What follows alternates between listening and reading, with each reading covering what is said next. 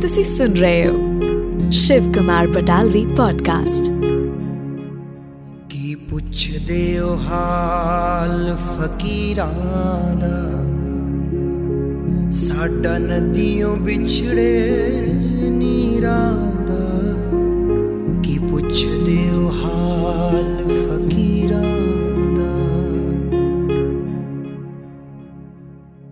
ਰੁੱਖ ਸ਼ਿਵ ਕੁਮਾਰ ਬਟਾਲਵੀ ਜੀ ਦਾ ਪੂਰਾ ਬਚਪਨ ਪੰਜਾਬ ਦੇ ਪਿੰਡਾਂ ਵਿੱਚ ਗੁਜ਼ਰਿਆ ਸੀ, ਜਿਹਦੇ ਕਰਕੇ ਉਹਨਾਂ ਦਾ ਕੁਦਰਤ ਨਾਲ ਬੜਾ ਲਗਾਵ ਸੀ।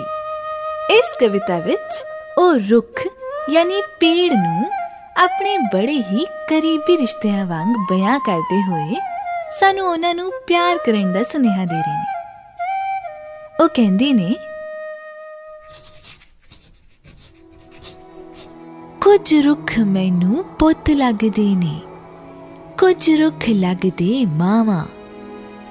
ਕੁਝ ਰੁੱਖ ਨੂਆਂ ਦੀਆਂ ਵਾਕਣ। ਕੁਝ ਰੁੱਖ ਵਾਂਗ ਪਰਾਵਾਂ ਕੁਝ ਰੁੱਖ ਮੇਰੇ ਬਾਬੇ ਵਾਕਣ। ਪੱਤਰ ਟਾਵਾ ਟਾਵਾ।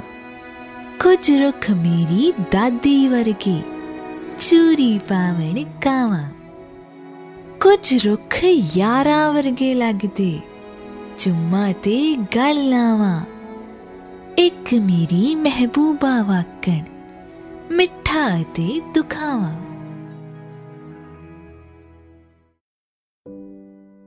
ਬਟਾਲਵੀ ਜੀ ਨੂੰ ਇਹ ਛੋਟੇ ਵੱਡੇ ਰੁੱਖ ਆਪਣੇ ਪਰਿਵਾਰ ਵਾਕਣ ਲੱਗ ਰਹੇ ਨੇ।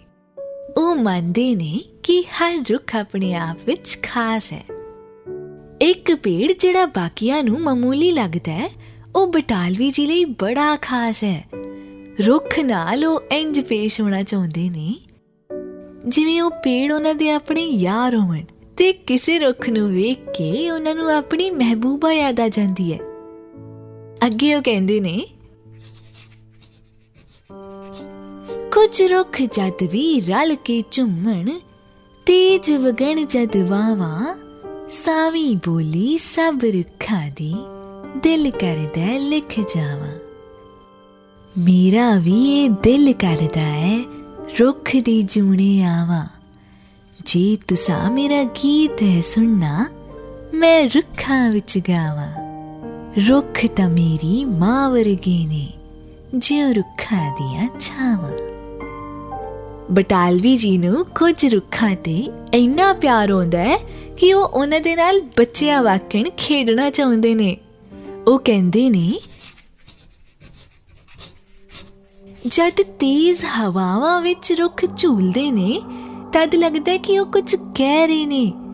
ਉਹਨਾਂ ਦਾ ਮਨ ਰੁੱਖਾਂ ਨਾਲ ਇੰਜ ਜੁੜਿਆ ਹੈ ਕਿ ਉਹ ਅਗਲੇ ਜਨਮ ਵਿੱਚ ਰੁੱਖ ਬਣ ਕੇ ਇਸ ਦੁਨੀਆ 'ਚ ਆ ਕੇ ਰੁੱਖਾਂ ਵਾਕਣ ਆਪਣਾ ਗੀਤ ਸੁਣਾਉਣਾ ਚਾਹੁੰਦੇ ਨੇ ਸ਼ਿਵ ਕੁਮਾਰ ਬਟਾਲਵੀ ਜੀ ਨੇ ਇਹੋ ਜਿਹੇ ਬੋਲ ਲਿਖੇ ਨੇ ਕਿ ਕੋਈ ਵੀ ਰੁੱਖਾਂ ਬਾਰੇ ਸੋਚ ਕੇ ਜਜ਼ਬਾਤੀ ਹੋ ਜਾਏ ਰੁੱਖਾਂ ਨੂੰ ਪਿਆਰ ਕਰਨਾ ਉਹਨੂੰ ਯਾਰ ਪਰਿਵਾਰ ਤੇ ਮਹਿਬੂਬ ਦਾ ਦਰਜਾ ਦੇਣਾ ਤੇ ਨਾਲੇ ਆਪ ਰੁੱਖ ਬਣ ਕੇ ਜਨਮ ਲੈਣ ਦੀ ਇੱਛਾ ਹੋਣਾ ਇਹੋ ਜਿਹੇ ਜਜ਼ਬਾਤ ਸਿਰਫ ਬਟਾਲਵੀ ਜੀ ਹੀ ਬਿਆਨ ਕਰ ਸਕਦੇ ਨੇ ਰੁੱਖਾਂ ਨਾਲ, ਯਾਨੀ ਪੀੜਾ ਨਾਲ ਬਟਾਲਵੀ ਜੀ ਦਾ ਇਹ ਪਿਆਰ ਵੇਖ ਕੇ ਤੁਹਾਨੂੰ ਕੀ ਲੱਗਦਾ ਹੈ?